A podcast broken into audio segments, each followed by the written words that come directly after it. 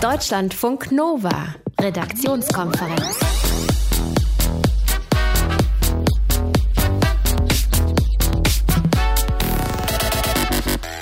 Satan, Luzifer, Höllenfürst, Beelzebub. Oder auch Teufel einfach nur. Müssen wir Angst haben vor der Hölle, vor dem Teufel? Das klingt ein wenig so, wenn man dem aktuellen Papst manchmal zuhört. Jemand von euch sagt vielleicht, aber Pater, wie antik ist es im 21. Jahrhundert vom Teufel zu sprechen. Aber es gibt den Teufel, es gibt ihn. Es gibt ihn. Caro Bredendieck ist heute Abend mit im Studio. Hallo. Glaubst du an den Teufel? Hi. Nee, das ist mir zu beunruhigend. Ich glaube da auch nicht dran. Ich glaube nicht, dass ein Teufel. Mal, mal sehen. Wir werden es irgendwann erleben. Unser Reporter ist ja auf jeden Fall in die Hölle hin- hinabgestiegen heute. Und was er da gefunden hat, das gleich in vier Minuten hier bei uns. Und weiterhin auch sehr nervenaufreibend die lange Suche nach einer Regierung. Wir haben sechs Parteien im Bundestag. Wir haben ein Wahlergebnis aus September. Thematisch liegen die potenziellen Koalitionspartner sehr nah beieinander. Doch je nachdem, wer sich mit wem zusammentut, da klappt es doch nicht. Und heute treffen sich Union und SPD. Unser Reporter verfolgt für uns das Treffen in Berlin, dieses erste Beschnuppern. Wir sprechen mit ihm gegen halb sieben. Am Mikrofon Ralf Günther. Euch einen schönen Abend. Deutschlandfunk Nova. Oh Gott, wir sollten uns vor dem Teufel in Acht nehmen, hat Papst Franziskus heute in einem Interview im italienischen Fernsehen gesagt. Der Satan sei keine diffuse Sache, sondern eine Person und, Zitat, wenn du anfängst mit ihm zu sprechen, bist du verloren. Er ist intelligenter als wir, er lässt dich umfallen, er verdreht dir den Kopf. Der Bezlebub. Heißt es Bezlebub? Ich habe gerade irgendwie. Be- Belzebub heißt es. Ich habe natürlich denke die ganze Zeit drüber nach, wie heißt es der Belzebub, aber noch nie gesagt in meinem Leben. Okay, also Papst Franziskus spricht häufiger mal vom Teufel und auch sonst ist die Vorstellung, dass es neben Gott und dem Guten eben auch den Teufel und das ultimativ Böse gibt, auch heute noch verbreiteter, als man vielleicht denkt. Das sieht man zum Beispiel daran, dass es auch hier bei uns in Deutschland noch heute Exorzismen, also Teufelsaustreibungen gibt und international ja sowieso. Unser Reporter Johannes Döppelt hat sich in der Welt des Bösen mal ein bisschen umgeschaut. Satan ist mitten unter uns. Da ist sich Papst Franziskus sicher. Jemand von euch sagt vielleicht, aber Pater, wie antik ist es im 21. Jahrhundert vom Teufel zu sprechen. Aber es gibt den Teufel, es gibt ihn. Auch beim Thema Kindesmissbrauch sei klar, sagt der Papst, dass da der Teufel am Werk sei. Und die italienischen Mafiosi hat er schon mal gewarnt, dass sie in der Hölle landen werden, wenn sie weiterhin so kriminell sind. Anche noi siamo tentati. Auch wir sind versucht. Auch wir sind Objekte der Attacken des Teufels, weil der böse Geist nicht will, dass wir Zeugen Christi sind, dass wir Schüler Jesu sind. Der Teufel existiert auch ganz offiziell nach katholischer Lehrmeinung. Die sagt, Satan wurde zwar mal irgendwann als gutes Wesen erschaffen, ist dann aber von sich aus böse geworden. Der Mensch, der Böses tut, ist sein Opfer. Und wenn es richtig schlecht läuft, dann ist man sogar vom Teufel besessen. Wir haben Exorzismen in Deutschland im Grunde täglich. Es ist ein alltägliches Phänomen. Du kannst davon ausgehen, dass aus Reihen der katholischen Kirche etwa ein bis zwei Exorzismen pro Tag in Deutschland stattfinden. Schätzt Markus Wegner. Er ist Journalist und Buchautor und hat lange zum Thema recherchiert. Er war selbst bei über 100 Exorzismen dabei. Teufelsaustreibungen gibt es nach seinen Recherchen auch in evangelischen Freikirchen, in muslimischen und jüdischen Gemeinden oder in der Esoterikszene. Viele dieser Menschen, die ich erlebt habe, sind besessen von ihrer Besessenheit. Sie glauben ganz fest daran, dass der Teufel in ihnen steckt. Der Exorzismus findet dann zum Beispiel bei den vermeintlich Besessenen zu Hause statt, in Pfarrhäusern oder in Tagungsstätten. Mal läuft das Ganze ganz friedlich ab, mit stillen Gebeten, manchmal aber auch ziemlich brutal. Ich habe Exorzismen erlebt, die gingen sehr blutig einher, weil die vermeintlich Besessenen getreten worden sind von den Exorzisten, also von den Teufelsaustreibern, weil die ja davon ausgehen, vor mir liegt jetzt nicht äh, Lieschen Müller, sondern tatsächlich der Teufel und ich trete nur den Teufel in dieser Person. Tatsächlich leiden die Betroffenen oft an psychischen Krankheiten, sagt Markus Wegner. Zum Beispiel an Persönlichkeitsstörungen, an Schizophrenie oder Epilepsie. In der katholischen Kirche gibt es seit 1999 strengere Regeln für einen Exorzismus. So muss zum Beispiel der Priester, der das Ganze durchführen soll, erstmal prüfen, ob jemand tatsächlich vom Teufel besessen ist oder ob er nicht doch eher ein Fall für den Psychiater ist. Außerdem muss ein Bischof das Ganze genehmigen. Die Deutsche Bischofskonferenz hat entschieden, bis auf weiteres keine offiziellen Exorzismen zu erlauben. Trotzdem bekommt die Kirche, katholisch wie evangelisch, entsprechende Anfragen. Es ist richtig, dass sich bei uns eigentlich regelmäßig Menschen an uns wenden, die um einen Exorzismus bitten. Axel Segers, Leiter des Bereichs Weltanschauungsfragen bei der Erzdiözese München und Freising. Meist berichten sie dann, dass Dämonen oder Satan sie selbst besetzt hält oder zumindest verfolgt und sie leiden dann auch natürlich sehr darunter. Und deshalb rufen sie bei uns an und bitten um Hilfe und Unterstützung. Hilfe in Form einer Teufelsaustreibung gibt es dann zwar nicht, aber das, was wir, denke ich, als erstes machen, ist, sie einzuladen zu einem Gespräch, ihnen zuzuhören, um dann gemeinsam zu überlegen, welche Optionen, welche Lösungen gibt es. In anderen Ländern ist der Glaube an Satan und dass man von ihm besessen sein kann, noch deutlich stärker. In Polen zum Beispiel gibt es etwa 130 Pfarrer, die als offizielle Exorzisten im Einsatz sind. Und auch in manchen afrikanischen Ländern ist das Ganze verbreitet. In Afrika ist es ja selbstverständlich, dass dort in vielen Regionen man von Geistern, von Dämonen, von Ahnen spricht. Und auch in dieser ganzen kulturellen Zusammenarbeit erleben wir, dass hier dort auch das Gebet für die Ahnen oder auch gegen Dämonen sehr selbstverständlich ist. Gläubige Italiener lassen sich ebenfalls gern mal den Teufel austreiben. Die Exorzismusanfragen sind dort in letzter Zeit sogar gestiegen, sagt die italienische Bischofskonferenz. Gleichzeitig klagen die Exorzismusexperten der italienischen Kirche aber auch über einen Mangel an Exorzisten in Italien und weltweit. Immer weniger Geistliche wollen sich zum professionellen Teufelsaustreiber ausbilden lassen. Vielleicht gar nicht so schlecht, wenn es dazu führt, dass die Betroffenen sich nicht beim Exorzisten, sondern erstmal bei einem Arzt Hilfe holen. Deutschlandfunk Nova, Redaktionskonferenz. Coco statt GroKo.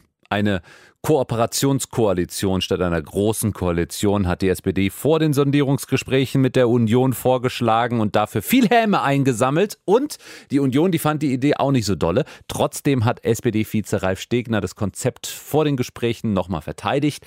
Und jetzt gucken wir mal, was läuft. Heute Abend sind die Gespräche. Falk Steiner verfolgt das Geschehen heute Abend aus dem Berliner Hauptstadtstudio von Deutschlandfunk Nova. Ähm, Falk, es bleibt das Gefühl, dass die SPD alles versucht, damit am Ende nicht große Koalition auf dem Papier steht. Oder wie siehst du das? Na, ganz so einfach würde ich mir das nicht machen, dass es so wäre, sondern es ist noch ein bisschen viel komplizierter. Es ist sogar extrem kompliziert, wenn wir ganz ehrlich sind. Denn die SPD weiß, dass eigentlich die große Koalition das ist, was am Ende rauskommen muss. Es sei denn, man findet irgendeinen anderen Weg, fast das Gleiche zu erreichen und es trotzdem anders zu benennen. Also irgendwie das in irgendeiner Form doch noch so umzumodeln, dass die ganzen Kritiker, die du innerhalb der SPD einfach hast, die sagen, ich will nicht noch eine große Koalition und vor allem nicht noch mal eine mit Angela Merkel und ihrem ganzen Haufen, dass die einfach genau das eben irgendwie dann doch kriegen, das, was sie da gerne hätten, nämlich irgendetwas, was nicht große Koalition heißt und der SPD ein bisschen mehr Beinfreiheit lässt als so ein ganz klassischer formeller Koalitionsvertrag. Wer nimmt denn da heute alles an dem Treffen Treffen teil? Ja, das Treffen ist für 19 Uhr angesetzt, aber jetzt gerade eben, vor wenigen Minuten, kam noch mal eine aktuelle Meldung, ähm, nämlich, dass sich Angela Merkel und ähm, Horst Seehofer erst einmal zu einer Vorbesprechung getroffen haben, zusammen mit eben dem Unionsfraktionsvorsitzenden Volker Kauder und dem Vorsitzenden der CSU-Landesgruppe Alexander Dobrindt. Die sitzen jetzt drüben, wenige Meter von hier entfernt, im Jakob-Kaiser-Haus und besprechen sich vor. Das ist ein Teil des Bundestagsgebäudes, ein relativ großer Komplex. Dort trifft man sich, quatscht jetzt erstmal ein bisschen vorher, auch die SPD-Seite, also Andrea Nahles und Martin Schulz, haben sich vorher noch einmal kurz auf einen Kaffee getroffen. Gegen 19 Uhr soll das Treffen dann starten an einem schrecklich geheimen Ort, bei dem keiner weiß, wo das ist und natürlich weiß auch gar keiner, wie lange das Ganze heute gehen wird. Hm. Knallharte Verhandlungen haben alle Seiten versprochen.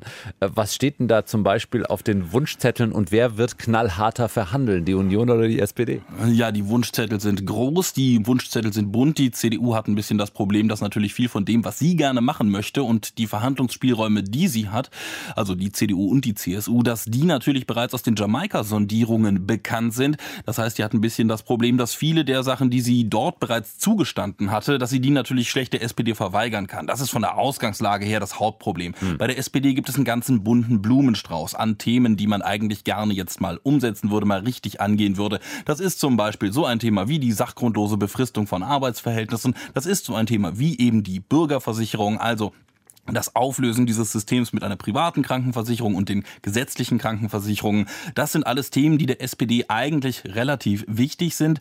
Aber je nachdem, auf wen man in der SPD hört, sind die dann auch mehr oder weniger wichtig. So richtig knallhart rote Linien versuchen alle zu vermeiden. Für die CSU gibt es natürlich eine ganz schwarze Linie und das ist natürlich das ganze Thema Flüchtlinge, die ganze Frage der Migrationspolitik. Da hat sich ja die CSU mit der CDU vor Monaten endlich mal einigen können auf eine gemeinsame Linie und das ist natürlich total unverhandelbar abgesehen von den Verhandlungen, die bei Jamaika ja bereits stattgefunden haben, wo das ja auch schon ein bisschen aufgeweicht wurde. Da musste man ja auch die Flanke schließen. Deine persönliche Einschätzung werden wir morgen hier in Deutschlandfunk Nova, Hielscher oder Hase in unserer Morgensendung schon über mögliche Ergebnisse des Treffens heute Abend sprechen? Ich vermute ja, allerdings mit einer kleinen Einschränkung. Man erwartet sich eigentlich von diesem Termin nicht so richtig wahnsinnig viel. Ähm, vor allem geht es darum, dass man wirklich erstmal sagt, von wegen, ja, ja, wir probieren das jetzt doch mal mit richtigen Sondierungen, setzen uns tagelang und abendelang zusammen und dann machen wir das mal ernsthaft und dafür haben wir jetzt uns mal auf einen Fahrplan geeinigt. Das wäre so das Maximale, was eigentlich von diesem Abend erwartet wird als Ergebnis. Man kann sich also auch überraschen lassen, vielleicht kommt ja wirklich sogar viel mehr raus, dann hat aber damit keiner gerechnet. Ist ja auch eine schöne Zeit, schöne Jahreszeit, um sich überraschen zu lassen, die Vorweihnachtszeit. So schaut's aus. Dankeschön. Genau. Falk Steiner aus dem Deutschlandfunk Nova Hauptstadtstudio mit zwischendurch Infos zum ersten Treffen von von Union und SPD heute Abend in diesem Beschnuppern, ob es doch noch zu irgendeiner Regierungszusammenarbeit kommen könnte. Deutschlandfunk Nova. Redaktionskonferenz. Die Stylisten dieser Welt, die laufen sich schon mal warm. Alle Stars machen ab jetzt noch mehr Fitness. Sie müssen gut aussehen, denn die Awards Season geht los. Diese Woche wurden schon die Golden Globe Nominierungen bekannt gegeben. Und eben gab es die Nominierungen für die SAG Awards. Caro Bredendiek aus unserem Team. Zuallererst mal ganz kurz. Was sind bitte schön nochmal die SAG Awards und warum sollten wir uns die anschauen oder warum sollten die uns interessieren?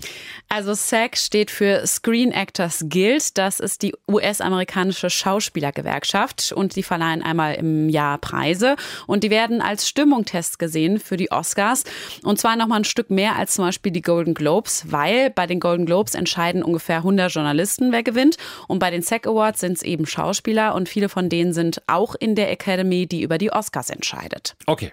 Dann mal los. Eben wurden die SAG-Nominierungen bekannt gegeben. Wer ist alles dabei? Also bei den Filmen gibt es zwei, die besonders große Chancen haben, weil äh, besonders viele Nominierungen. Beide laufen aber noch nicht in Deutschland. Das eine ist Lady Bird. Das ist das Regiedebüt von Greta Gerwig. Äh, der eine oder andere kennt die vielleicht aus Frances Hay.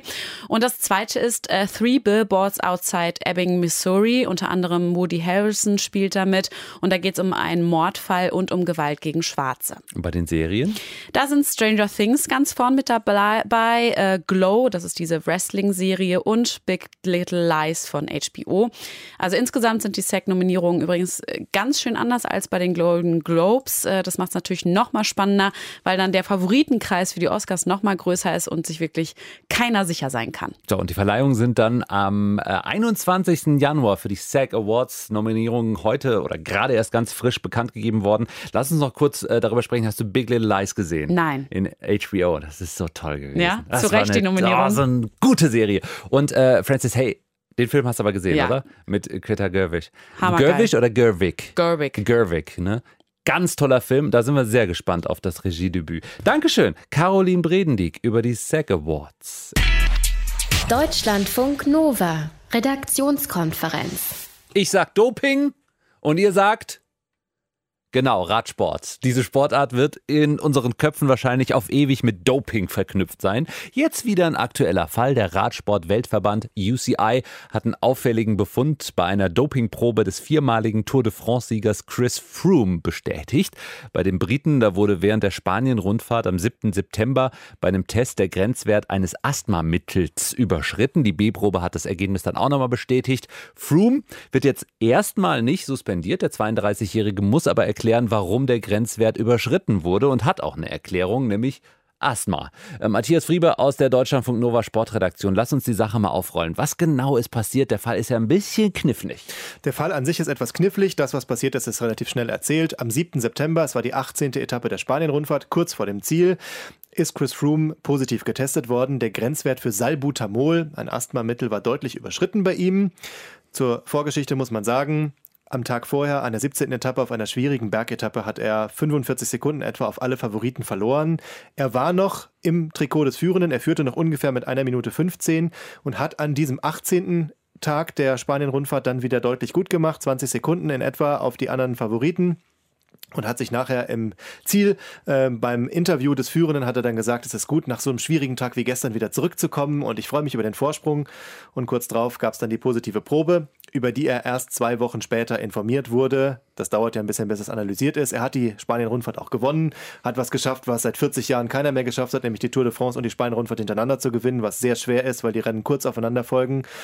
Und dann ist er damit konfrontiert worden und es ist jetzt erst rausgekommen, drei Monate später, unter anderem durch Recherchen von Kollegen aus England und Frankreich. Aber er hat äh, dann auf die Ergebnisse auch der B-Probe, die es dann auch mhm. noch gab, hingesagt, ich hätte einen Asthmaschub gehabt und deswegen musste ich äh, etwas mehr dieses Asthmamittels nehmen als genau. sonst. Ähm, klingt nach einer super faulen Ausrede. Kann er mit sowas durchkommen? Ja, das ist die spannende Frage, ob er damit durchkommt. Äh, das ist wahrscheinlich auch einer der Gründe, warum es jetzt gerade so lange dauert, nach drei Monate nach der Probe, bis es da irgendwelche Sanktionen gibt. Er ist nicht vorläufig suspendiert suspendiert worden, was eigentlich nach den Regeln so wäre.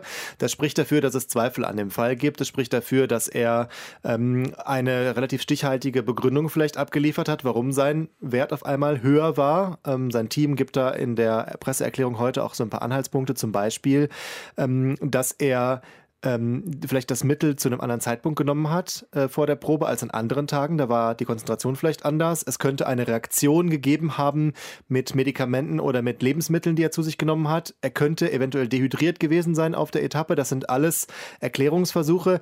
Das wohl stichhaltigste Argument, was für Chris Froome spricht, ist, dass er an jedem einzelnen Tag dieser Rundfahrt getestet wurde mhm. und dass er 20 Mal negativ war, davor und danach mhm. und nur an diesem Tag nicht. Äh, hat er denn nachgewiesenermaßen Asthma und wie kann ein Profi-Radsportler, der die Tour de France gewinnt, Asthma haben? Ja, das ist eine große Frage. Das fragen sich auch viele im Fahrerfeld, äh, wie man als Asthmatiker ein Radrennen fahren will. Das wissen wir selber, wenn es mal ein bisschen berghoch geht oder wenn der Wind mal ein bisschen dagegen steht, dann wird das schon ganz schön anstrengend und die Bronchien haben ganz schön zu arbeiten. Äh, das ist eine große Frage. Ob er jetzt Asthma hat, belegen kann ich es nicht, dass es hat und ich kann auch nicht belegen, dass es nicht hat. Es ist aber so, dass gerade in so Sportarten, wo es viel auf Ausdauer ankommt, äh, ein Belastungsasthma auftreten kann. Das heißt, es kommt dann in bestimmten Stresssituationen oder besonderen Anstrengungssituationen, kann es dazu kommen. Es sollen angeblich in Ausdauersportarten, das belegen Studien, 70 Prozent der Sportler Belastungsasthma Asthma haben. Mhm. Und dagegen wird das natürlich gegeben. Es gibt dann Ausnahmegenehmigungen. Man kann sogenannte das heißt auf Englisch äh, Therapeutical Use Exemptions, also medizinische Ausnahmegenehmigungen kann man bekommen für solche Mittel. Ob er eine hatte, ist eine der spannenden Fragen jetzt. Es ist unklar, ob er eine hat. Es spricht viel dafür, dass er keine Ausnahmegenehmigung hat. Und wenn er eine hätte, hätte er dann nicht trotzdem Vorteile durch dieses Medikament? Das ist eine Frage, über die viel diskutiert wird. Äh, natürlich hat er in gewissem Sinne einen Vorteil. Es ist die Frage, hat er wirklich Asthma oder ist es gut diagnostiziert und es ist eine gute Ausrede, um legal an Dopingmittel zu kommen? Natürlich hilft dieses Mittel auch, es soll ja auch helfen und es hat auch, das belegen auch Studien, nicht nur eine antiasthmatische Wirkung, sondern es hat auch leistungsfördernde Wirkung. Deswegen ist das höchst umstritten und deswegen gibt es auch eine Vereinigung für den sauberen Radsport, die MPCC. Da haben sich mehrere Teams zusammengeschlossen, die sich selber strengere Regeln geben, die über das hinausgehen, was die internationalen Regeln eigentlich vorgeben. Und diese strengeren Regeln sagen zum Beispiel, dass man die Grenzwerte noch enger fasst oder dass man auf bestimmte Schmerzmittel ganz verzichtet, die nach dem Weltantidoping-Code eigentlich erlaubt sind. Und Chris Froomes Team Sky ist deswegen sehr in der Kritik, weil die nämlich da nicht eingetreten sind. Hm. Nach all den Dopingjahren, wann ist die Tour de France endgültig tot? Heute hat es schon wieder Stimmen gegeben von den Ersten, die gesagt haben, das war endgültig der Todesstoß und es ist wieder die, die Totalkatastrophe wie vor zehn Jahren mit Jan Ulrich, wie vor 20 Jahren beim ersten großen Dopingskandal bei der Tour es wird schwer sein, dass, also wenn sich das wirklich herausstellt, dass Chris Froome, der viermalige Toursieger, der die letzten drei Ausgaben gewonnen hat, dass der tatsächlich jetzt ein Überführter sein sollte, dann wird es schwierig für den Radsport. Matthias Friebe über Asthma Froome, britischer Rennradathlet und einer, der etwas zu viel vom Asthmamittel Salbutamol intus hatte. Deutschlandfunk Nova, Redaktionskonferenz. Vorweihnachtszeit. Wir sind mit den Gedanken oft bei den Feiertagen, bei Geschenken und bei Adventskalendertürchen. Woanders auf der Welt haben wir Krisen und da wird eine immer schlimmer momentan. In den vergangenen Monaten sind gewalttätige Zusammenstöße im Kongo eskaliert. Sie haben eine massive Flüchtlingskrise dort ausgelöst, die in weiten Teilen der Welt weitgehend unbemerkt geblieben ist. Und jetzt schlagen Hilfsorganisationen Alarm und warnen, es droht dort eine Hungerkatastrophe. Antje Dikans ist unsere Korrespondentin Expertin für die Region Zentralafrika. Antje, vor wem fliehen die Menschen im Kongo? Die fliehen vor Milizen, vor Rebellen, aber die fliehen auch genauso vor Regierungssoldaten. Die Situation im Kongo hat sich zuletzt so zugespitzt, äh, weil Kongos Präsident nicht abtreten will. Das ist jetzt schon seit fast 17 Jahren Joseph Kabila, der da an der Macht ist. Der hat dieses Amt quasi von seinem Vater geerbt. Er ist dann auch irgendwann mal gewählt worden, aber dass es so richtig legitime Wahlen gab, das ist jetzt schon lange her. Und eigentlich hätten schon Ende vergangenen Jahres Neuwahlen abgehalten gehalten werden müssten, müssen. Aber ähm, Kabila zögert das immer wieder raus. Und inzwischen kämpfen dann eben Re Rebellengruppen gegen ihn beziehungsweise gegen Regierungssoldaten. Und letztendlich geht es bei diesen ganzen Auseinandersetzungen und auch bei diesem Klammern an die Macht, aber wie immer im Kongo um die Rohstoffe, um Diamanten, um Kobalt und auch um das inzwischen berühmte Coltan, äh, das wir ja alle in unseren Computern und Mobiltelefonen haben. Hm. Viele, viele Menschen sind auf der Flucht. Wie ist die Situation in den Flüchtlingslagern? Die Menschen, die fliehen äh, mit nichts als mit dem, was sie am Leibe tragen. Äh, viele verlieren ihre Angehörigen auf der Flucht, beziehungsweise haben sie vielleicht davor schon in den Kämpfen verloren. Viele haben auch mit ansehen müssen, wie ihre Angehörigen getötet wurden. Frauen wurden vergewaltigt. Ähm, Vergewaltigungen sind immer wieder auch eine Kriegswaffe im Kongo. Also ja, die Menschen sind zum großen Teil traumatisiert. Manche finden Zuflucht in Kirchen, manche bauen sich Hütten aus ein paar Ästen und Planen. Manche haben noch nicht mal das, sagt Ulrika Blom vom Norwegian Refugee Council. Die ist im Moment in Goma im Osten Kongos und mit der habe ich über Skype gesprochen. Some have a, a mosquito net uh, and not even being covered of something that can protect them from rain. Sie sagt also, manche haben nur ein Moskitonetz über sich, also gar nichts, was sie überhaupt vor Regen schützen kann. Und vor allem ist die Versorgungslage schlecht. UNICEF hat jetzt gerade gewarnt, dass 400.000 Kinder unter fünf Jahren in der Kassai-Region massiv unterernährt sind, so unterernährt, dass ihnen sogar der Hungertod droht. Hm, aber wenn sieben Millionen äh, nach diesem Bericht jetzt schon Hunger leiden, sieben Millionen Menschen, wie wollen da Hilfsorganisationen vor Ort überhaupt noch gegensteuern? Ja, tatsächlich ist das schwierig, ähm, zumal die auch feststellen, dass es so eine gewisse Gebermüdigkeit gibt. Also der Kongo, der steht jetzt schon so lange auf der Liste der Krisenländer. Jetzt hat sich die Situation eben nochmal verschlechtert, aber trotzdem richtet sich das internationale Augenmerk im Moment so ein bisschen mehr auf andere Länder wie Syrien oder den Irak zum Beispiel. Und das kritisiert auch ganz massiv Ulrika Blom vom Norwegian Refugee Council. This now has to be uh, given to Congo, just like in Syria and Iraq and Yemen. Sie sagt also, dass der Kongo genauso viel Aufmerksamkeit bekommen muss wie Syrien, der Irak und Jemen. Ja, und dass eben Gelder fließen müssen. Und dann muss diese ganze Hilfe aber natürlich auch koordiniert werden. Wenn es gut läuft, auch Hilfe der Vereinten Nationen, die im Osten des Kongo die größte Blauhelm-Mission äh, überhaupt auf der Welt am Start haben. Und die könnte dann vielleicht auch helfen, Versorgungswege zu sichern. Dafür müsste man dann jetzt aber auch tatsächlich mal damit anfangen. Hm. Jetzt sprechen wir beide darüber, aber was glaubst du, wie kommt es, dass der Kongo international so wenig Aufmerksamkeit bekommt? Ja, es liegt eben zum Teil daran, dass sich unser Augenmerk jetzt ähm, auf andere Länder im Moment richtet und ähm, dass es so als eine Krise in Afrika im Moment mal wieder gesehen wird. Ähm, ich war schon häufig auch in Flüchtlingslagern im Kongo. Es ist immer eine verheerende Situation tatsächlich da, aber ich habe schon das Gefühl, dass es diesmal noch mal eine ganz andere Lage ist als sonst, weil sonst hatte man nicht so stark diesen Hunger dabei. Und die Bilder, die man jetzt aus dem Kongo sieht, das sind tatsächlich schon so diese klassischen Hungerbilder aus Afrika mal wieder. Ähm, ja, das ist tatsächlich etwas, wo man jetzt mit Nothilfe ganz dringend eingreifen muss. Antje Dikans mit Infos aus dem Kongo, wo eine humanitäre Katastrophe droht momentan. Deutschlandfunk Nova, Redaktionskonferenz. Hm, was war denn los dieses Jahr? Da gibt es einige Sachen, die nur jeden von uns persönlich betroffen haben natürlich. Welche, die in unserer Stadt oder Bundesland ein Aufreger war, in ganz Deutschland oder sogar auf der ganzen Welt. Hier ist Deutschlandfunk Nova. Ein ganz gutes Barometer dafür, was uns so bewegt hat in diesem Jahr, ist ganz oft Google. Heute hat der Internetkonzern seinen Jahresrückblick für 2017 veröffentlicht. Caro Bredendieck aus unserem Team, du hast dich durch äh, all diese Ranglisten gewühlt. Was haben wir in Deutschland denn am meisten gegoogelt? Gegoogelt dieses Jahr? Also offensichtlich interessieren wir uns mehr für Fußball als für Politik, denn auf Platz 1 ist WM-Auslosung. Das ist der Suchbegriff mit dem allergrößten Anstieg dieses Jahr. Das wurde öfter gegoogelt als Bundestagswahl und Wahlomat. Das sind äh, die auf Platz 2 und 3 allerdings. Mhm. Und der Rest der Top 10, der ist ziemlich bunt gemischt. Ähm, iPhone 8 und iPhone 10 sind dabei. Dann so Events wie Dschungelcamp, Confed Cup und Handball-WM.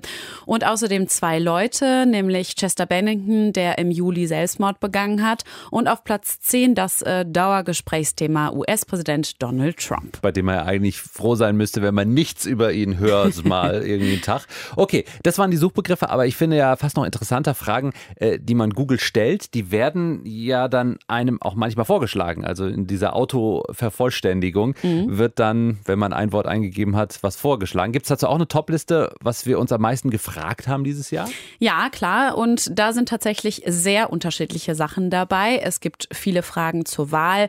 Was soll ich wählen zum Beispiel? Wo kann ich wählen gehen? Warum sollte ich AfD wählen? Und was ist eine Opposition? Auch ganz interessant. Mhm. Dann gab es noch andere Fragen, an denen man auch sehr schön ablesen konnte, was so passiert ist dieses Jahr. Zum Beispiel viele zum Thema G20-Gipfel oder auch die Frage, was steht auf dem Ei? Das war ah. besonders angesagt, als mhm. der Fipronil-Skandal hochgekocht ist. Und dann wollten halt viele Leute wissen, was ich an diesem Aufdruck auf einem Ei erkenne, wo das dann herkommt oder so. Okay, gab es bei den beliebtesten Fragen dann auch was schön Skurriles? Ja, schön fand ich persönlich zum Beispiel die Frage, wo hat Manuel Neuer geheiratet? Oh. Ja, weiß ich jetzt auch die Antwort, in Italien nämlich. Und es gab aber auch mehrere Fragen, wo man erst echt so dachte, so, hä, was soll das jetzt? Zum Beispiel, was besteht aus Spiegel und Fahne? Was besteht aus Spiegel und Fahne? Keine Ahnung. Wie bitte? ja, wusste ich auch nicht. Aber das war eine Frage bei Wer wird Millionär? Und zwar die Millionenfrage im Promi-Special, die Anke Engelke beantworten musste. Und das haben dann offensichtlich massenhaft Leute gegoogelt. Und die Antwort ist ein Teller. Ein Teller besteht aus Fahne und Spiegel. Mhm. Äh, Spiegel ist der Teil in der Mitte und Fahne ist der Rand. Also nur so für dich als Info. Wieder etwas schlauer geworden. Okay, wenn Spiegelei drauf liegt, dann ist es ein Spiegelei. Spiegel, Spiegelei. So ist es. Äh, Gab es denn noch irgendwas, was total unerklärlich ist? Ja, und zwar folgende Frage. Wo können Möwen in Krefeld kostenlos Karussell fahren? What? Das ist ein Mysterius, äh, Mysterium, warum es das so weit nach oben geschafft hat. Äh, die beste Erklärung könnte sein, dass sich irgendwelche Leute einen Scherz erlaubt haben und äh, gezielt diese Quatschfrage gegoogelt haben. Und zwar so oft, bis es irgendwann in der Autovervollständigung gelandet ist, also anderen Leuten vorgeschlagen wurde. Und Isabel Sonnenfeld von Google Deutschland sagt, dann ist es eigentlich ein Selbstläufer je mehr Menschen ähm, diese Vervollständigung dann gesehen haben, die haben das dann natürlich noch mal häufiger gemacht. Ähm, es gab einen Bericht im Fernsehen, der das auch aufgegriffen hat und ich glaube, dadurch hat sich das Suchinteresse noch mal vergrößert. Ja, anders ist es ja wohl kaum zu erklären, warum es diese Frage in die Topliste 2017 geschafft hat. Sehr schön. Das sind die Sachen, die uns hier in Deutschland interessiert haben. Was ist denn so weltweit ganz oben in den Google-Listen? Hurricane Irma ist da ganz vorn. Ähm, dann wurde zum Beispiel noch Meghan Markle aufgegoogelt gegoogelt. Das ist ja die Verlobte von Prinz Harry. Und dann gibt es noch einige Namen, die so im Zusammenhang mit der MeToo-Debatte oft gegoogelt wurden. Ähm, also klar, Harvey Weinstein, dann Kevin Spacey, auch Matt Lauer, das ist ein amerikanischer TV-Moderator, der wegen sexueller Belästigung jetzt gefeuert wurde. Übrigens hat das amerikanische Wörterbuch Merriam-Webster gestern auch Feminismus zum Wort des Jahres gemacht, weil sie sagen, das haben 70 Prozent mehr Leute online gesucht als letztes Jahr. Alles eine Folge von MeToo, aber auch von den vielen Demos für Frauenrechte in den USA und gegen Donald Trump. Hm. Und interessanterweise war das in den deutschen Ranglisten gar kein so großes Thema. Nee. Hashtag MeToo, Sexismus und so. Aber in Deutschland wurde hm, ja auch noch nicht wirklich ein Promi genannt im Zusammenhang mit solchen Vorwürfen. Google hat seinen Jahresrückblick veröffentlicht und am meisten gegoogelt dieses Jahr haben wir Sachen zum Fußball, zur Bundestagswahl und Möwen, die Karussell fahren in Krefeld kostenlos ist noch ganz wichtig. Deutschlandfunk Nova, Redaktionskonferenz. Das Best-of aus unseren Wissensnachrichten von heute von Wiebke Lehnhoff. Deutschlandfunk Nova, Wissensnachrichten. Nein, die Wonder Woman Schauspielerin Gal Gadot hat keinen Porno gedreht. Im Netz ist jetzt aber ein Video aufgetaucht, das auf den ersten Blick so aussieht. Auf den zweiten Blick merkt man aber, dass es ein Fake ist. Erstellt wurde der Film von einem Reddit-Nutzer namens Deepfakes. Er hat das Gesicht der israelischen Schauspielerin in ein Pornovideo montiert. Das Video ist alles andere als perfekt. Erstaunlich ist aber, dass Deepfakes dazu selbstlernende Algorithmen verwendet hat, die offen im Internet zugänglich sind. Dem Magazin Weiß sagte der User, er sei kein Forscher, sondern einfach ein Programmierer, der sich für künstliche Intelligenz interessiert. In der Vergangenheit hat er auch die Gesichter anderer Schauspielerinnen in Pornos montiert, unter anderem die von Scarlett Johansson und Macy Williams. Gesichter auf fremde Körper zu montieren ist nicht neu, bisher wird es aber meist mit unbewegten Bildern gemacht. Forscher hatten in der Vergangenheit schon verschiedene Software-Tools vorgestellt, mit denen sich auch die Gesichter in Videos manipulieren lassen. Wolltet ihr immer schon mal wissen, wie man den perfekten Latte Macchiato hinbekommt? Jetzt gibt's die wissenschaftliche Antwort darauf. Forscher der Uni Princeton schreiben im Fachmagazin Nature Communications, damit sich mehrere nach unten heller werdende Schichten bilden, darf man den Espresso nicht zu langsam in die Milch gießen. Ziel der Forscher war allerdings nicht Kaffee zu machen, sondern sie wollten herausfinden, wie man am besten weiche Materialien mit unterschiedlichen Schichten herstellt. Außer mit Milch und Espresso haben sie mit Salzwasser experimentiert, mit Zuckerlösung und Agarosegel. Dabei kam raus, sollen sich zwei Flüssigkeiten so mischen, dass Schichten entstehen, müssen sie sich in mindestens zwei Eigenschaften unterscheiden. Beim Latte Macchiato sind das die Temperatur und die Dichte der Flüssigkeit. Wenn der Kaffee eingegossen wird, entstehen Turbulenzen, die dafür sorgen, dass sich die beiden Flüssigkeiten nicht vollständig mischen. Das gleiche funktioniert auch mit anderen Materialien. Die Erkenntnisse könnten laut den Forschern für Materialwissenschaft und Lebensmitteltechnik interessant sein. In Indien treiben Frauen viel öfter ab, als die Regierung offiziell schätzt. Zu diesem Ergebnis kommen Forscher des Gutmaker Institutes. Das ist eine Non-Profit-Organisation aus den USA, die sich mit Fortpflanzung beschäftigt.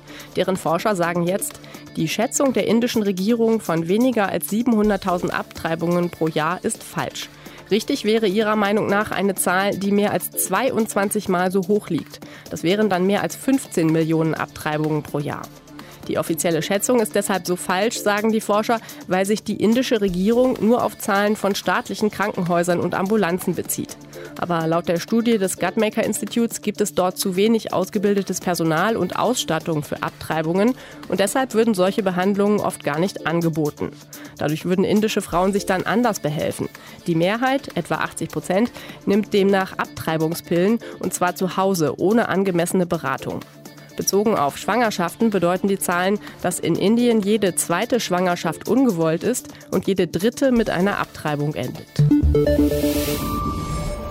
Deutschlandfunk Nova Fast ein Jahr ist der Anschlag auf den Weihnachtsmarkt am Berliner Breitscheidplatz her. Ein Islamist, Anis Amri, ist mit einem gestohlenen LKW in die Menschenmenge dort gefahren. Zwölf Tote, mehr als 70 Verletzte, das wissen wir alles. Heute hat der Opferbeauftragte der Bundesregierung, Kurt Beck, seinen Abschlussbericht vorgelegt und im Kern fordert er mehr Geld für die Hinterbliebenen und bessere Hilfe für die Opfer. Ich glaube, dass wir uns äh, einig sind, dass wir auf ein solches Terrorereignis in solcher Dimension in Deutschland nicht wirklich vorbereitet äh, waren. Gudula Geuter aus unserem Deutschlandfunk Nova Hauptstadtstudio. Äh, nach dem Terroranschlag am Breitscheidplatz ist einiges schiefgelaufen, nicht nur bei den Ermittlungen. Auch die Opfer und ihre Angehörigen haben von peinlichen Pannen berichtet, zum Beispiel keine Hilfe oder auch Rechnungen für Obduktionen und sowas. Wie soll das in Zukunft besser werden? Naja, das sind erstmal wirklich die Pannen, die da passiert äh, sind. Das Schlimmste ist wohl diese Rechnung, äh, die die Charité verschickt hat für die Obduktionen. Da äh, hat heute der Opferbeauftragte Kurt Beck gesagt, das wird einfach nicht mehr vorkommen. Das wissen die jetzt und es gibt jetzt äh, da sozusagen Notfallpläne. Er hat auch gesagt, Sicherheitskräfte müssen geschult werden, damit sie souveräner reagieren, wenn sie an einer Hotline sitzen, an einer Opferhotline und wissen sie, wie sie damit äh, umgehen sollen. Aber vor allem hat er ja vorgeschlagen, dass es einfach professionelle Strukturen geben soll, die sich dann unmittelbar mit den Opfern beschäftigen. Hm. Bisher bekommen Hinterbliebene 10.000 Euro, also zuerst mal direkt 10.000 Euro, wenn ihr Partner bei einem Anschlag stirbt, 5.000, wenn es der Bruder oder die Schwester sind. Ähm, Deutschland liegt damit im unteren Mittelfeld und Kurt Beck sagt auch, das reicht nicht. Was soll sich da ändern? Das ist einer von mehreren Töpfen, aus denen äh, Opfer oder Hinterbliebene Leistungen bekommen. Äh, das ist, sind die sogenannten Härteleistungen. Und da zeichnen zeichnet sich jetzt schon ab. Das hat auch schon das Bundeskabinett gesagt und da hat sich heute auch äh, der Bundestag äh, einstimmig für ausgesprochen, gerade eben. Äh, das soll höher werden. Beträge stehen da noch nicht im Raum, aber es soll deutlich höher werden. Und dann soll außerdem auch das Opferentschädigungsgesetz verändert werden. Nicht nur die Beerdigungskosten, die jetzt ausgesprochen gering veranschlagt sind, sondern auch, dass die Renten, dass die Zahlungen für Hinterbliebene und so weiter erhöht werden. Da ist noch nicht ganz klar, für wen das alles gelten soll. Das Opferentschädigungsgesetz gilt insgesamt für Opfer von Straftaten, von Gewalttaten insbesondere. Und äh, da ist die Frage, ob das jetzt eben vor allem für Terroropfer gelten soll oder für alle. Die Union klang heute, die CDU klang heute im Bundestag eher so, als sollte das insgesamt erhöht werden. Mhm. Auch schon zugestimmt hat die Bundesregierung einer Anlaufstelle, die sich in den Monaten nach so einem Anschlag um Betroffene kümmern soll. Wie soll die funktionieren? Da soll es zwei verschiedene Sachen geben. Das eine, was äh, Kurt Beck vorgeschlagen hat, das ist äh, so eine Notanlaufstelle vor Ort. Er hat da eben gesagt, das, was bei einem Terroranschlag typisch ist, ist, dass man in dem Moment erstmal die Sicherheitslage noch nicht einschätzen kann. Das heißt, man weiß nicht, ob der Anschlag wirklich schon vorbei ist, ob da sonst noch was passiert. Und das heißt, das ist alles großräumig abgesperrt und das heißt, die Angehörigen können nicht hin. Und dann braucht es einfach in dem Moment möglichst schnell vor Ort eine Anlaufstelle oder auch wenn Angehörige später dorthin kommen, wo sie beraten werden und wo sie weiterverwiesen werden an Hilfsstellen, soweit es die gibt. Das ist die eine Sache. Und die andere ist äh, etwas, was es bisher nur gibt äh, für äh, Opfer von Anschlägen oder von Katastrophen im Ausland, nämlich einfach eine dauerhafte Stelle, die Hilfe für Opfer koordiniert für solche Fälle. Es klingt so, als sei das Kabinett jetzt der Ansicht, dass das insgesamt für Großschadensereignisse eben auch in Deutschland gelten soll und äh, nicht nur für äh, Terroranschläge. Das wäre dann, kann man sich so vorstellen, eine Rumpfstelle in irgendeinem Ministerium, das heißt vielleicht mit einer Person äh, besetzt oder etwas mehr, die dann aufgestockt wird mit mehr Personal, wenn das nötig ist, wenn etwas passiert ist. Etwas Ähnliches wird derzeit auch im Bundesverkehrsministerium aufgebaut. Das ist auch noch unklar, wie das dann zusammenspielt. In anderen Ländern, wie zum Beispiel den USA oder Großbritannien, da scheint es nach Terroranschlägen besser zu funktionieren als in Deutschland bei der Opferhilfe. Liegt das daran, dass die traurigerweise, naja, da mehr Übung haben oder tun wir uns in Deutschland grundsätzlich schwerer damit, Opfern und den Angehörigen zu helfen? Ich glaube, hier ist ziemlich viel zusammengekommen. Ganz plump gesagt, wäre das nicht gerade Berlin und die Berliner Verwaltung gewesen, dann wäre es vielleicht zum Teil auch noch mal anders gelaufen hier. Okay. Die hat ja nicht immer ihren besten Ruf. Ja. Äh, dann äh, ist es äh, auch so, das, was wirklich Routine ist, was planbar ist, das ist auch gar nicht so schlecht gelaufen. Kurt Beck hat heute auch gesagt, dass was zum Beispiel Versicherungsleistungen sind, äh, die sind oft höher als in vergleichbaren anderen Ländern. Ländern. Und da hat auch die Abwicklung erstaunlich gut funktioniert. Das, was eben nicht funktioniert hat, äh, das äh, ist äh, die Bürokratie zusammenzubringen, da wo man eben unterschiedliche Stellen Anträge stellen muss und so weiter, dass wir einfach eine sehr komplizierte Struktur haben und dass eben die Leute nicht vorbereitet waren, schnell zu reagieren und ähm, souverän zu reagieren. Und das ist möglicherweise wirklich eine bisher zum Glück mangelnde Routine. Kommende Woche sind in Berlin die zentralen Gedenkveranstaltungen an den Terroranschlag aus dem vergangenen Jahr. Bundesregierung, Berliner Senat wollen dieses Mal alles richtig machen. Bundespräsident Frank-Walter Steinmeier wird sprechen, neben Kanzlerin Angela Merkel. Es sind auch noch zahlreiche Bundesminister und der komplette Berliner Senat dabei. Infos waren das von Gudula Geuter.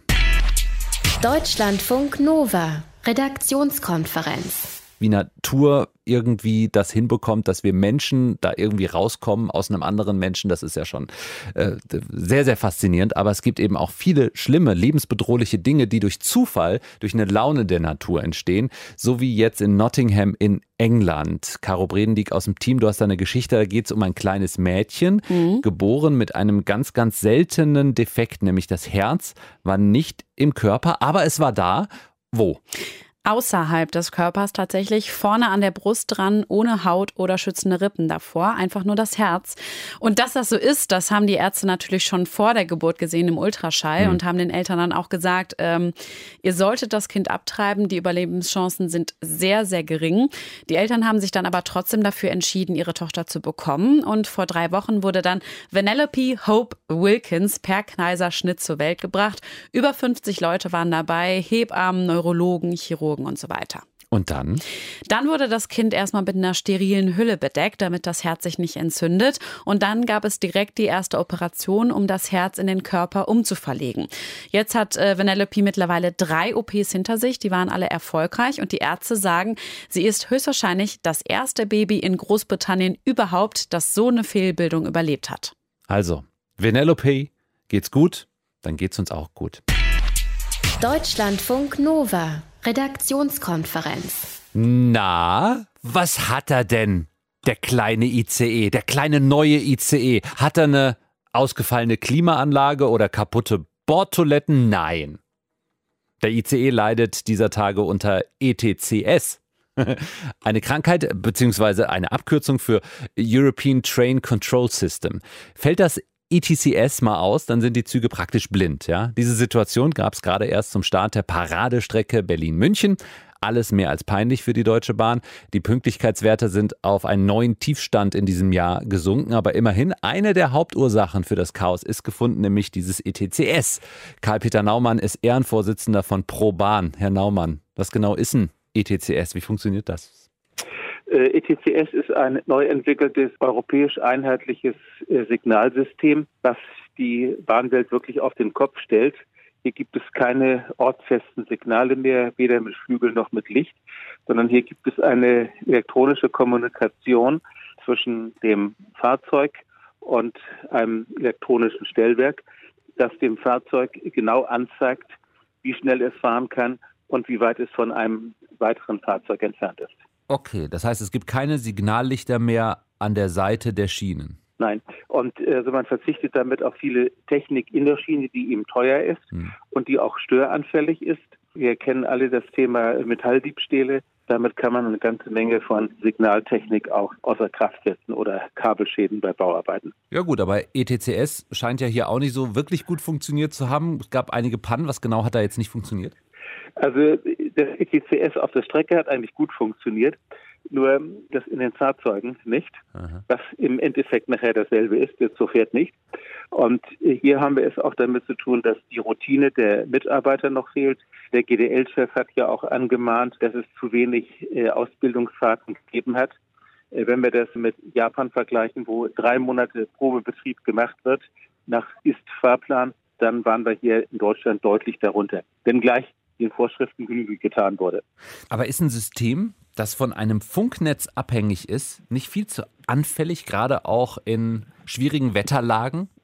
Das kann man in der Tat heute mit modernem Digitalfunk so hinbekommen, dass es nicht anfällig ist, jedenfalls nicht anfälliger als elektrische Leitungen. Denken Sie an die LZB, das ehemalige Hochgeschwindigkeitssignalsystem, wo ein Linienleiter im Gleis liegt. Da muss nur unglücklich ein Eisblock von einem Zug herunterfallen und das Kabel beschädigen hm. und dann geht auch nichts mehr. Dieses ETCS ist ein europäisches System. Das läuft bei uns in Deutschland schon zum Teil. Wie läuft es in anderen Ländern? Also es läuft in der Schweiz, es läuft in Österreich, es gibt in Italien, in Frankreich Strecken, wo es läuft.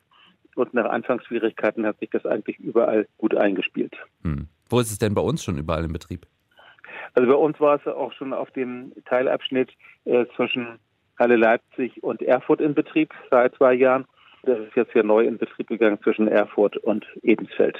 Und müssen wir da jetzt in nächster Zeit noch mit weiteren Ausfällen rechnen und damit auch wieder mit erneuten Verspätungen? Also ich vermute mal, es wird sicherlich noch den einen oder anderen Ausfall geben, der auch dadurch bedingt ist, dass gerade beim Übergang vom alten ins neue System Fehler gemacht werden, da fehlt es einfach zurzeit an Routine. Und jeder von uns, der sich mit Elektronik auskennt, weiß, wenn ich routiniert bin, dann drücke ich im Zweifelsfalle F5 oder für eine Taste auch immer, dann funktioniert es wieder. Wenn ich das aber nicht weiß, wenn das nicht in meiner Routine ist, dann mache ich einen Fehler und damit kann ich so ein ganzes System dann auch lahmlegen. Hm. Okay, dann drücken wir jetzt gleich mal F5. ETCS, das European Train Control System, sorgt für ICE-Pannen. Karl-Peter Naumann, Ehrenvorsitzender von ProBahn war das, hat uns in Deutschlandfunk Nova gesagt, wie das System funktioniert. So, jetzt F5. Dann ist die Sendung vorbei. Deutschlandfunk Nova, Redaktionskonferenz. Montag bis Freitag ab 18.15 Uhr. Mehr auf deutschlandfunknova.de.